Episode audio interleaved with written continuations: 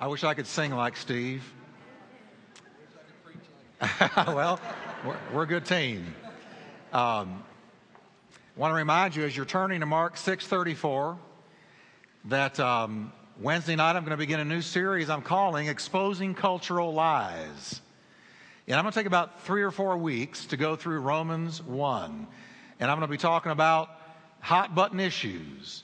Wednesday nights shall be rated PG 13. I'm not saying it's going to be dirty. I'm saying I'm going to get, I'm going to teach the word. And I'm just going to say what the word says. We're going to talk about uh, the lies the culture is propagating on the people of America. We are being bombarded daily with cultural lies. I'm going to be dealing with false salvation and how we're told that Christ is not the only answer. I'm going to show you beyond all doubt that He is the only way to salvation. It is exclusive and it is one way. I'm going to be talking about homosexuality because the Bible does in Romans 1. We're be, and the only reason I'm bringing these things up is because it's done been brought up. I mean, I'm going to answer the cultural lies. And so, Romans 1, it's a hot chapter. Read it from now till Wednesday night and be here and you'll be blessed, I promise. Now, Mark 6:34, Jesus when he came out saw a great multitude and he was moved with compassion for them. Why? Because they were like sheep, not having a shepherd. So he began to teach them many things. Now, I want you to notice one thing before we're seated. He saw and was moved. He saw and was moved. I want to talk to you today about through his eyes.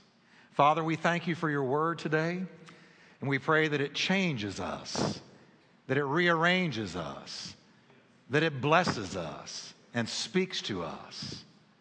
And I thank you for it, Lord, in the mighty name of Jesus. Now, can you breathe a prayer and say, Lord, speak to me? Amen. Turn to your neighbor and tell him, You look better than last time I saw you. Just want to see if you're awake.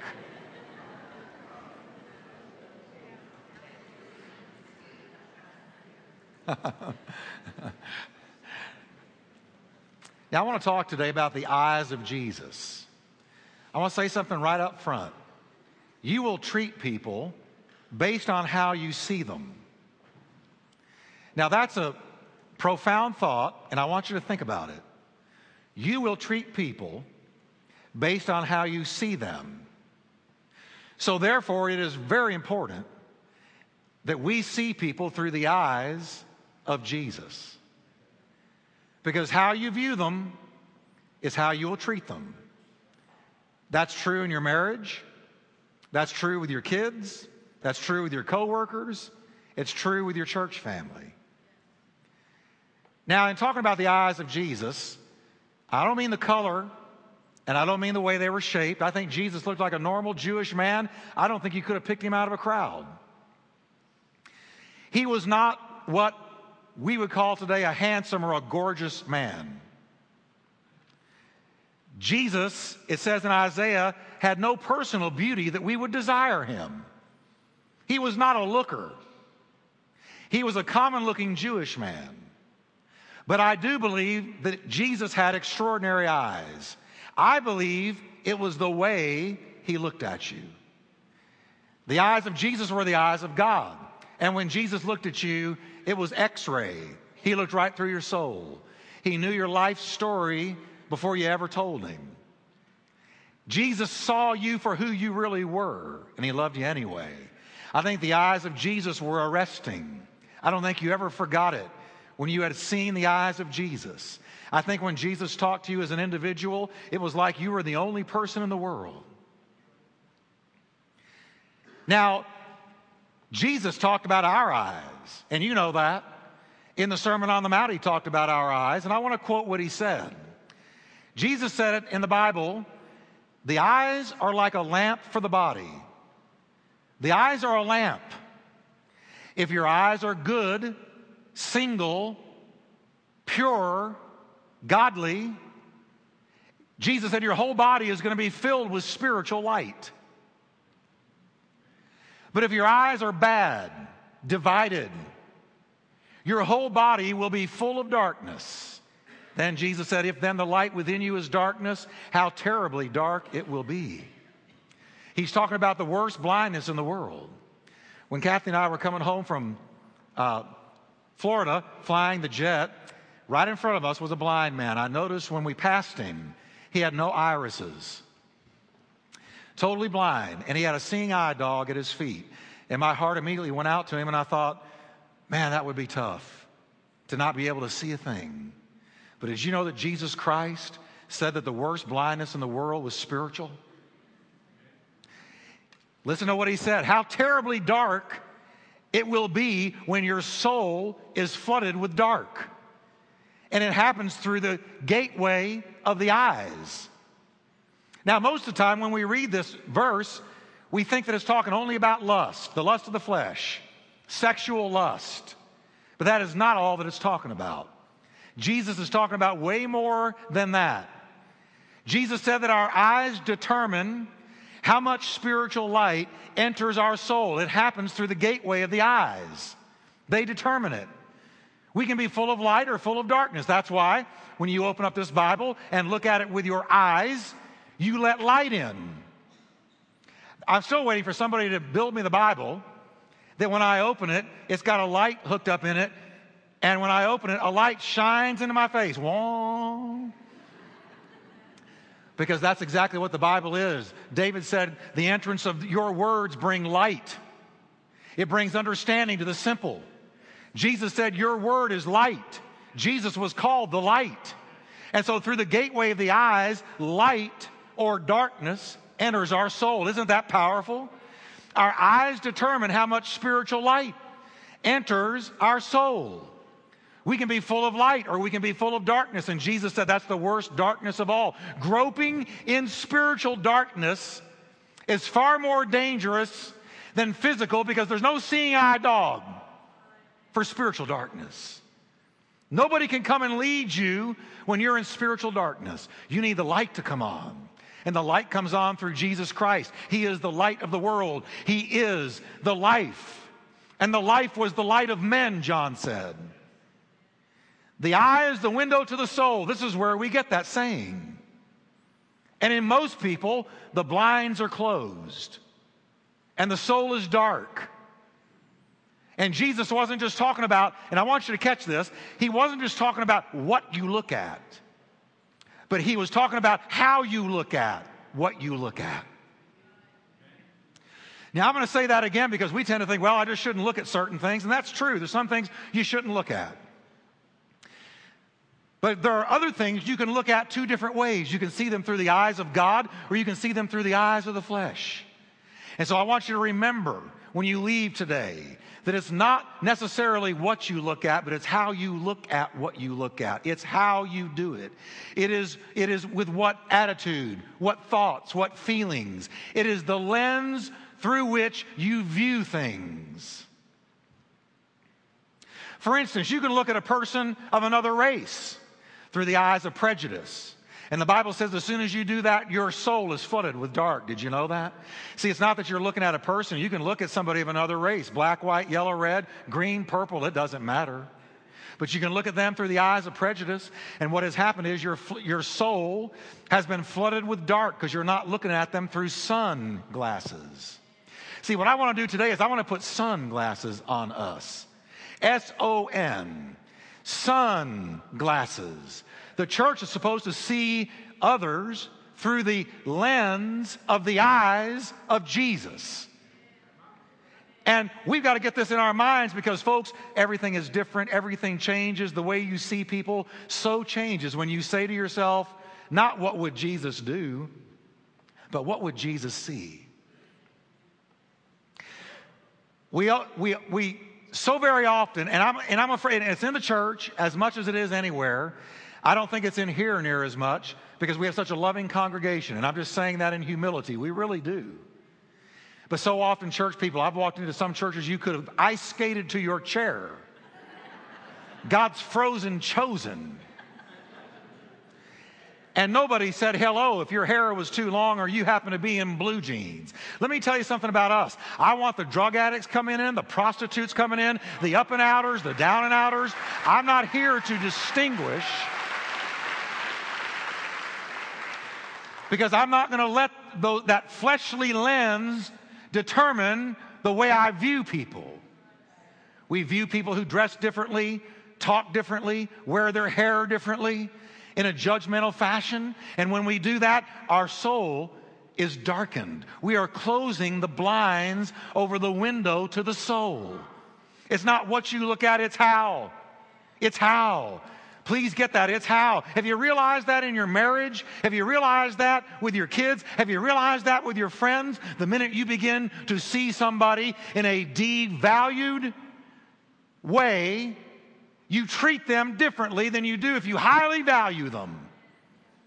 It's how you view people. I was thinking this week about the famous little slogan, WWJD. What would Jesus do? What would Jesus do? And that has been so twisted now. I, I read something in the news last week. Somebody was arguing about wh- what kind of gas would Jesus buy? And, and if Jesus was flying in a jet, would he go first class or coach? As if that matters.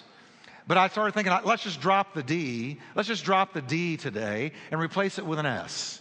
What would Jesus see? What would Jesus see?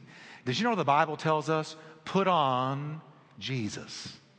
Believers are to put on Jesus. And the verb usage there is the same thing as if I had this coat taken off and I just put it on. It's an act of the will. You pick up this jacket, you put it on, you button it. It is an act of the will. You decide you're going to put it on. It is the same feeling, the same thing in the Greek language when Jesus said, or when Paul said, put on Jesus, it's just like you pick up a coat and put it on. It's an act of the will. You put on the love of Jesus. You put on the grace of Jesus. You put on the forgiveness of Jesus. You put on Jesus and you put off that old man that is being corrupted after the old lust and you put on Jesus. It's an act of the will. Now, what would Jesus see if I put on his eyes. Now, I got to tell you what triggered this, and I'm going to humble myself to you. uh, last week, I was going to go to our po- post and parcel I went, where I do all my mailing. And I drove up to the post and parcel. And I had noticed a few weeks ago that somebody had decided to put a tattoo parlor right next to it, right next to my post and parcel. And I got out of my car and I had some things to mail and I was kind of in a hurry. And I, and I went walking up the little walkway towards this store, and, or towards the post and parcel. And here's a bunch of kids covered in tattoos green hair, yellow hair, orange hair, no hair. Sitting there smoking, talking foul language, real loud, where anybody could hear them. They didn't care. And I immediately viewed them not through the eyes of Jesus. Y'all know what I'm talking about. Not through the eyes of Jesus. I wish I could get up here and say, Oh, I saw them and I was moved with compassion. But I said to myself, you know, at first I gave them the look.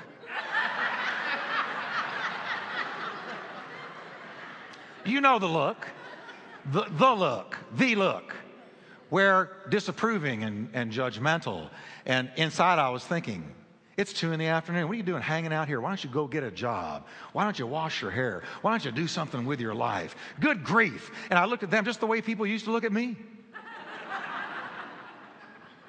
I walked into the post and parcels, I got in line, and Jesus seemed to ease up to me and he said, Why were you looking at them that way? And I said, Because they deserved it. and I sat there. Have you ever had God bug you?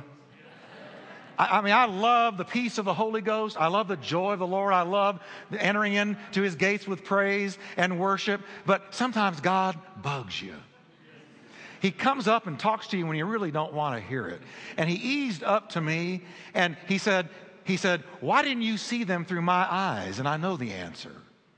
Because you got to train your eyes to see through the eyes of Jesus. You got to train them. It's not going to happen naturally. We live in a judgmental, critical world. And it's so easy to forget from whence we have come. And you've got to train yourself to put on the eyes of Jesus. You've got to, it, is, you've got to put on Jesus just like you've got to put on patience, put on love, put on mercy, put on forgiveness. You've got to put on the eyes of Jesus. And so he dealt with me.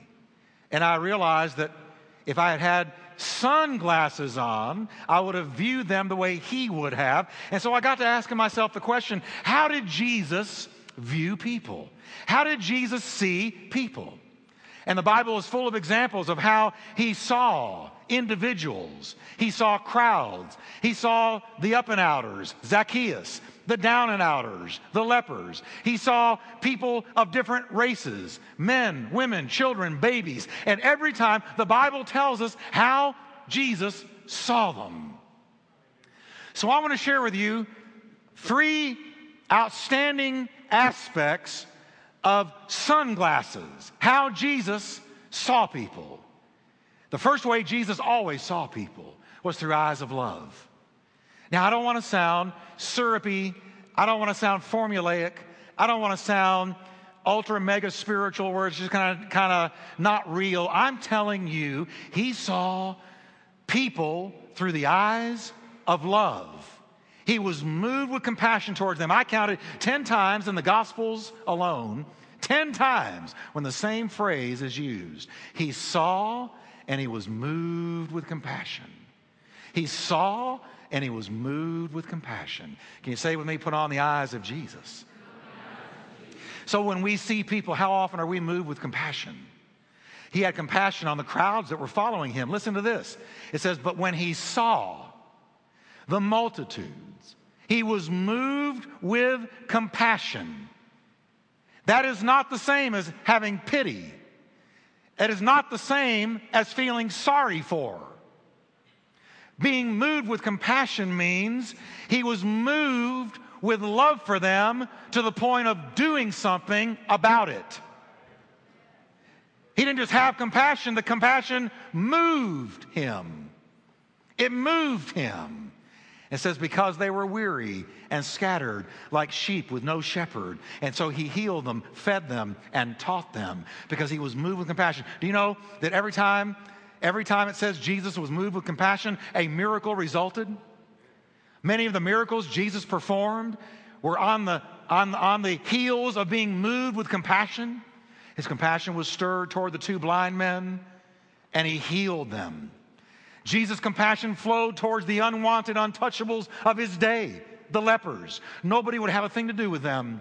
They had to wear a bell. And if they came into a group like this, even near us, they had to ring the bell so that we would reject them. They were outcasts, lonely, dying of loneliness, no fellowship, but with other lepers who also were terminal. But it says Jesus saw the leper and he was moved with compassion. And he went right past all of the safeguards, walked right up to the leper and said, I will, I will, I want you to be healed. And he reached out and touched the afflicted skin, and he was healed. Then Jesus, moved with compassion, stretched forth his hand and touched the leper and said to him, I'm willing, be cleansed. He had compassion on the demon possessed, on the dispossessed, on the outcast, and on the hopeless. He didn't care if you were popular. He didn't care if you were on people's top 10 list to be invited to parties. He loved those who weren't loved by anybody else. He was moved with compassion. So that if I'm going to be like him and see like him, here's sunglasses, I've got to put them on.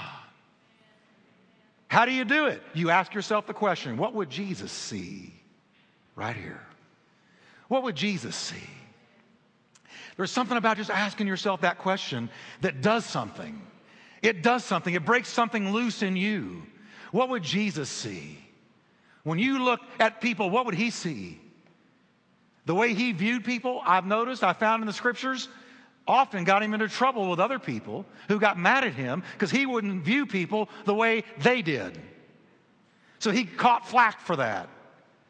For instance, Jesus took the time and trouble to reach the woman at the well, who was in the eyes of the Jews an untouchable Gentile. And she was just strolling to the well one day.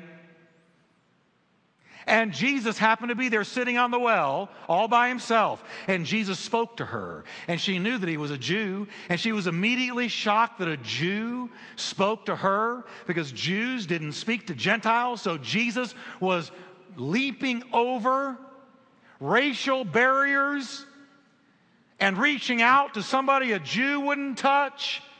And she was so shocked, she said, How is it that you, being a Jew, ask a drink from me?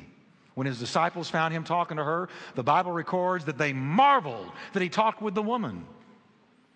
If he had listened to them, he wouldn't have touched the woman. But this woman at the well became the first New Testament evangelist. Jesus read her mail. She said, Sir, give me the living water you're talking about. He said, You got it. Go get your husband. And she said, Well, funny you should say that. Uh, and she stuttered and didn't even respond. He said, You're right.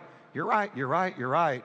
Because you've had five husbands, and the one you're shacking up with right now is not your husband. And she said, I think you're a prophet. See, the, the way to lead her to the living water was to bring her to repentance. And to get her to repent of her sin was to remove any barriers for her to receive the life that God had. And so he, he, he revealed, read her mail. Have you ever heard the Holy Ghost say, You've got mail? and it's all about something that you need to clean up in your life. He said, I wish I hadn't opened up that email.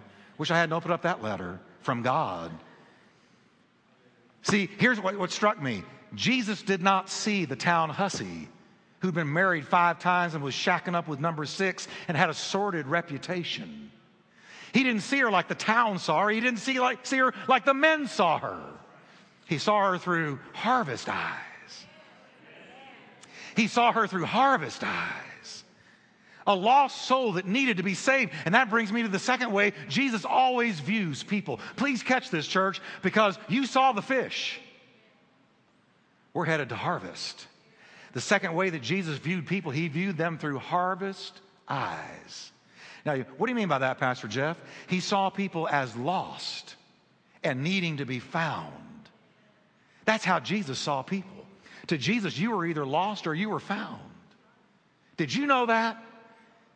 He didn't look at you and decide what he thought about you based on how much money you made, where you lived, what kind of car you drove, the way we try to, to impress people, the things with which we try to impress people about us. Jesus looked right at you and he saw lost or found, saved or damned. That's the way Jesus saw people. Now, please catch this because we need to put on Jesus' eyes. Sunglasses. Jesus said at one time to his disciples, catch this, beware that you don't look down upon a single one of these little children. I, the Messiah, came to save the lost. Do you see with me the connection between looking down on somebody and not being able to remember that they are lost? If you're looking down on somebody, you're not thinking what he wants us to think about them. If you're looking down on them for the way they live, down on them for the sins in their life, you're not going to see them like he did. He said, Don't you look down on people, it will obscure it will blind you from being able to remember that they are lost and need to be saved. Is anybody hearing me today? There is a connection. What would Jesus see? His emphasis on don't look down on them because if you look down on them, you're not going to see them the way I want you to.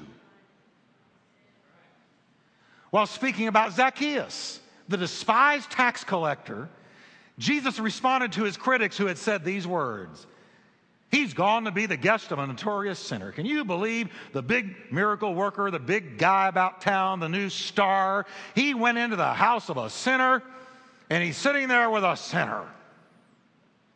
And how are they viewing Zacchaeus? Through eyes of hate, eyes of despising, eyes of rejection. And Jesus responded to his critics and he said, I have come to search for and to save what was lost. I have come to search out and to save what was lost. I find that interesting. What was lost? When were we lost? We were lost back in the Garden of Eden when Adam and Eve fell, and Adam, the head of the human race, put sin upon every man and every woman and every child. We are guilty by association. We are guilty by birth. All have sinned and fall short of the glory of God. There is none righteous, no, not one. Sin passed on to all men. Death came down from Adam upon all people. We've all got a disease, and it's called sin.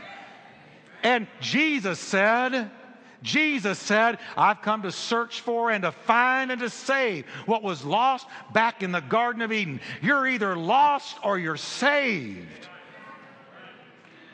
According to Christ. His critics looked at Zacchaeus through eyes of hate, Jesus through harvest eyes. His critics saw a crooked tax collector, Jesus saw a lost soul. And because Jesus received him and spent time with him, cared enough to go into his home, he got saved. And Jesus was able to say, Today salvation has come to this house. Hallelujah. Would salvation have come to that house if he'd been left in the hands of Jesus' critics? Never.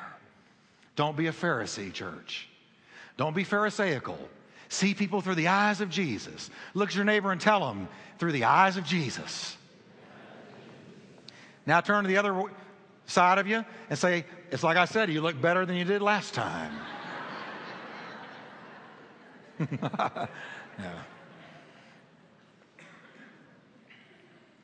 Now, just so we can be clear today, let me just take a moment and talk to you about the word lost. When Jesus says, I came to seek and to save what was lost, what does he mean by lost? Webster's defines lost as unable to find the way to a place. I was leaving the store the other day. A lot of things happen to me when I go out and go to stores and stuff. And I, I went in to get some lunch meat and stuff for Kathy, and I was coming out, and I was going to my car, and I see this dog. And this was a long haired dog, looked like a, a um, a sort of a cross between a poodle and a larger dog, cute little dog, but it was so obvious he was lost. You know how I knew that he was lost? Because he was wet and he was dirty and he looked desperate and he was wandering through the parking lot, not knowing what he was looking for, not knowing it, he, knowing that he somewhere out there is somebody who loved me, and somehow I've gotten lost. And I'm trying to find him, but I don't know how. I know somebody out there loves me. I, I have a memory, but I can't find them. And I said, Come here, come here. He was afraid of me. And I thought, that's lost. That's why people are dirty. That's why they look desperate. That's why they do stupid things. That's why they stick needles in their arms and snort coke up their nose. That's why they rot out their nasal passages. That's why they ruin their liver with alcohol. That's why they go to this, that, and the other looking for the one who loved them. They're lost. They're dirty. They know somebody out there loves them. They just can't seem to find him. That's lost.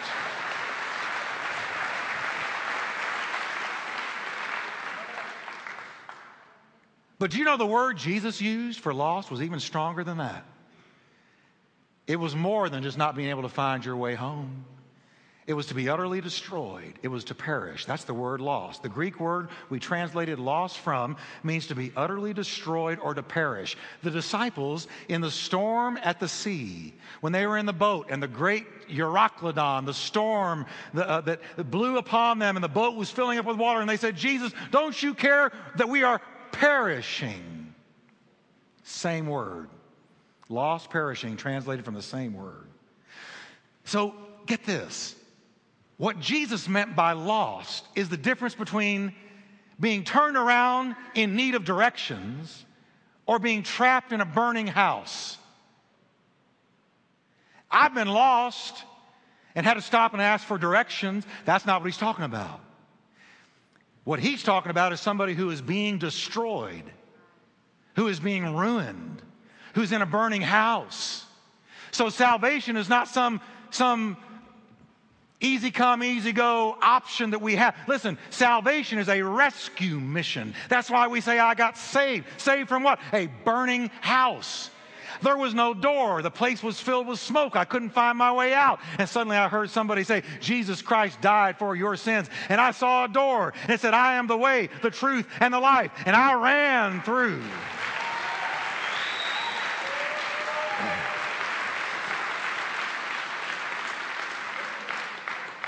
And when I ran through and got out of that thing, I said, saved.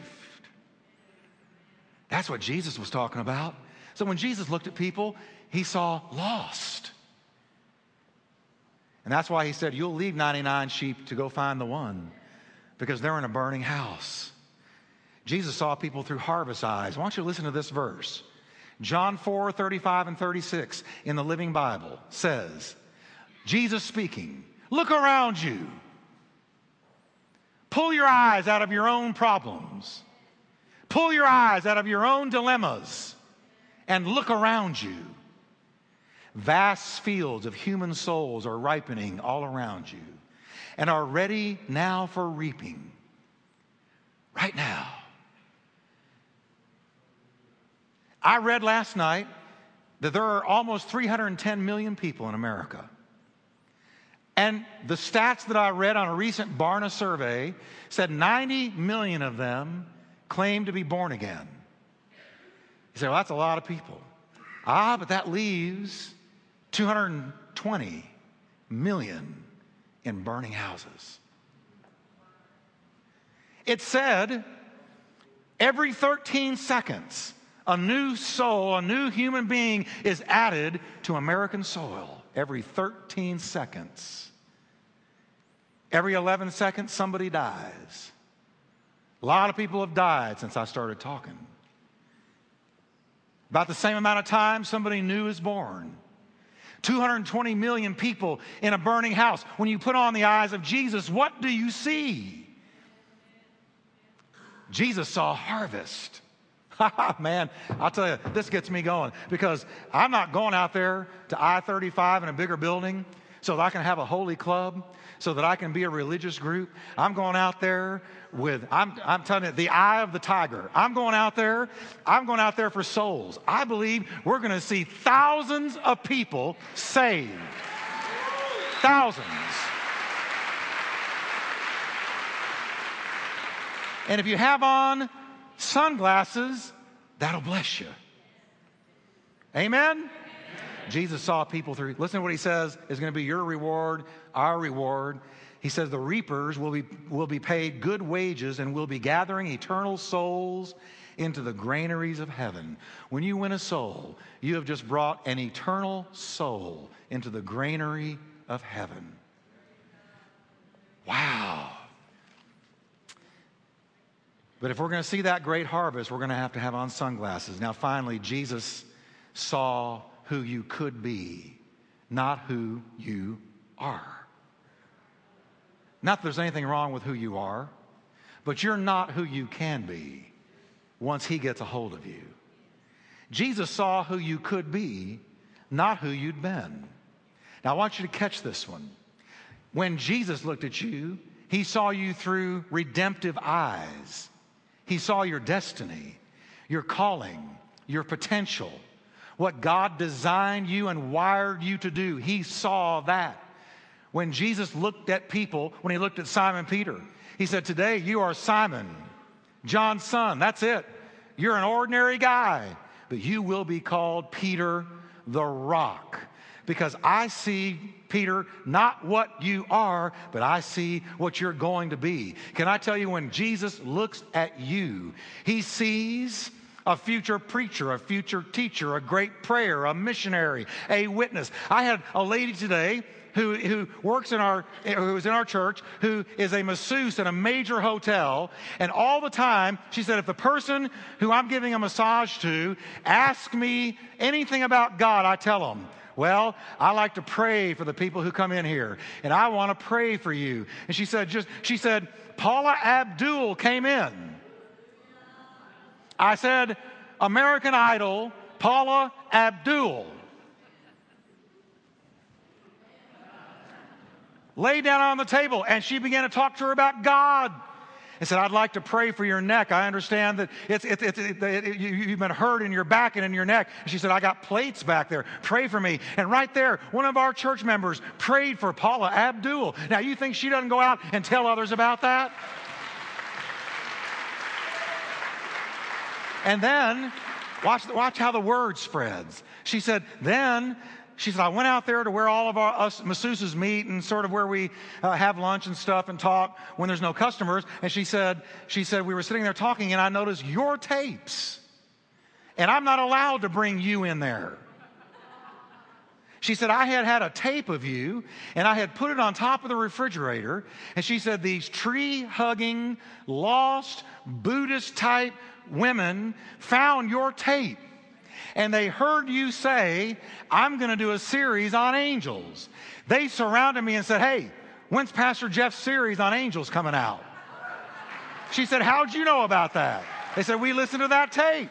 So she took them all the tapes on angels. One of them took a trip and she was listening to the teaching on angels all the way there and all the way back. She said, What'd you think about that message on angels? And this woman who is lost as a goose in a hailstorm said, Wow, wow, I can't give it away to enough people. What a powerful word. Church, it's harvest time.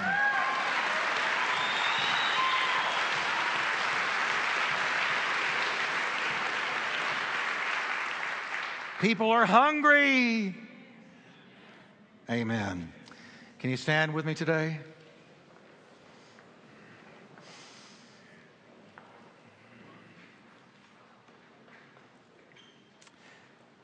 Don't you say with me, Jesus looked at you through eyes of love, through harvest eyes, through redemptive eyes. How do you view people? How do you see people? Try saying, What would Jesus see? Amen? Amen? Father, I pray that you'll put on every one of us, help us to all reach into the promise box and put on sunglasses. We're asking you, Lord, to speak. We're asking you, Lord, to help us to see people through redemptive eyes and harvest eyes and eyes of compassion. In the name of Jesus. Now, can you just breathe a prayer and say, Lord, I receive this today? I'm going to meet people this week. You're going to have divine encounters this week. God's going to bring somebody across your path, and if you see it through Jesus' eyes, you won't miss the divine setup.